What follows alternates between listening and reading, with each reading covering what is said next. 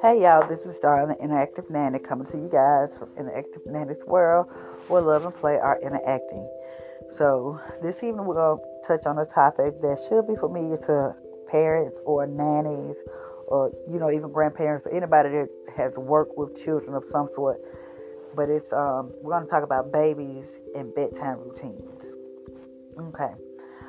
A great, a great bedtime routine can help babies adapt better to a sleep routine and help them with their overall sleeping schedule. We should make a point to be consistent and predictable, giving babies a routine to follow and cues to let them know that it's time for bed. I've chosen three great steps to discuss when it comes to sleep schedules, but you can also incorporate whatever works for you and your little in your schedule. I want to talk about a wind down slash feeding time, bath time, and story time slash soft music. We all know as adults, if we don't get the proper sleep that we feel like we want and or need, then that next day is not going to be the, the greatest, or you know, we're not going to be as productive as we can be. So, you know, babies feel the same way. But um, anyway, I would suggest as far as winding down, Start that about an hour to an hour and a half before their bedtime.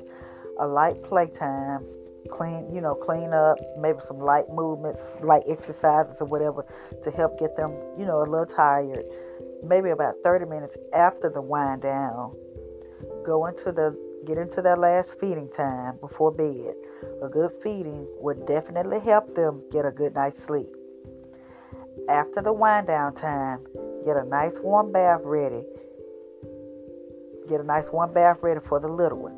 If possible, use baby lavender body wash or bubble bath.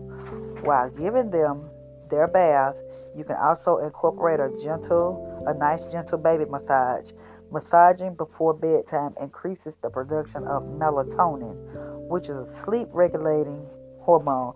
Also, along with that, if possible, if you have like some lavender room spray, you know, spray them, you know, that wherever they're sleeping, spray that area with the lavender room spray, and that will also help. Sort of, you know, lavender is very calming, very soothing, so that you, you know, just get that atmosphere ready for them to just have a nice, comfortable sleep, as comfortable comfortable as you can possibly make it. After getting them lotion down and comfy into comfy sleepwear, a nice book read a nice book read aloud will go do wonders for helping them to cozy up and ready themselves for sleepland. After reading, you can put on some soft sleep music or nature sounds, or if they have a sound machine, you can also put that on. Whatever works for you and the baby. Within a few minutes, the little one is off to dreamland.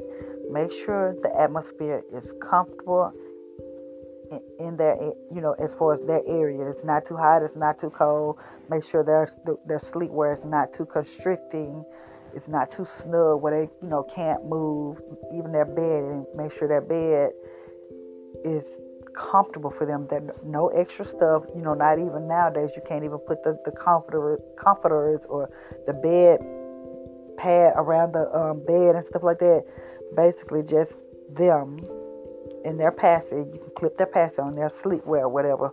Not even bibs. Don't put the bib around the baby's neck either.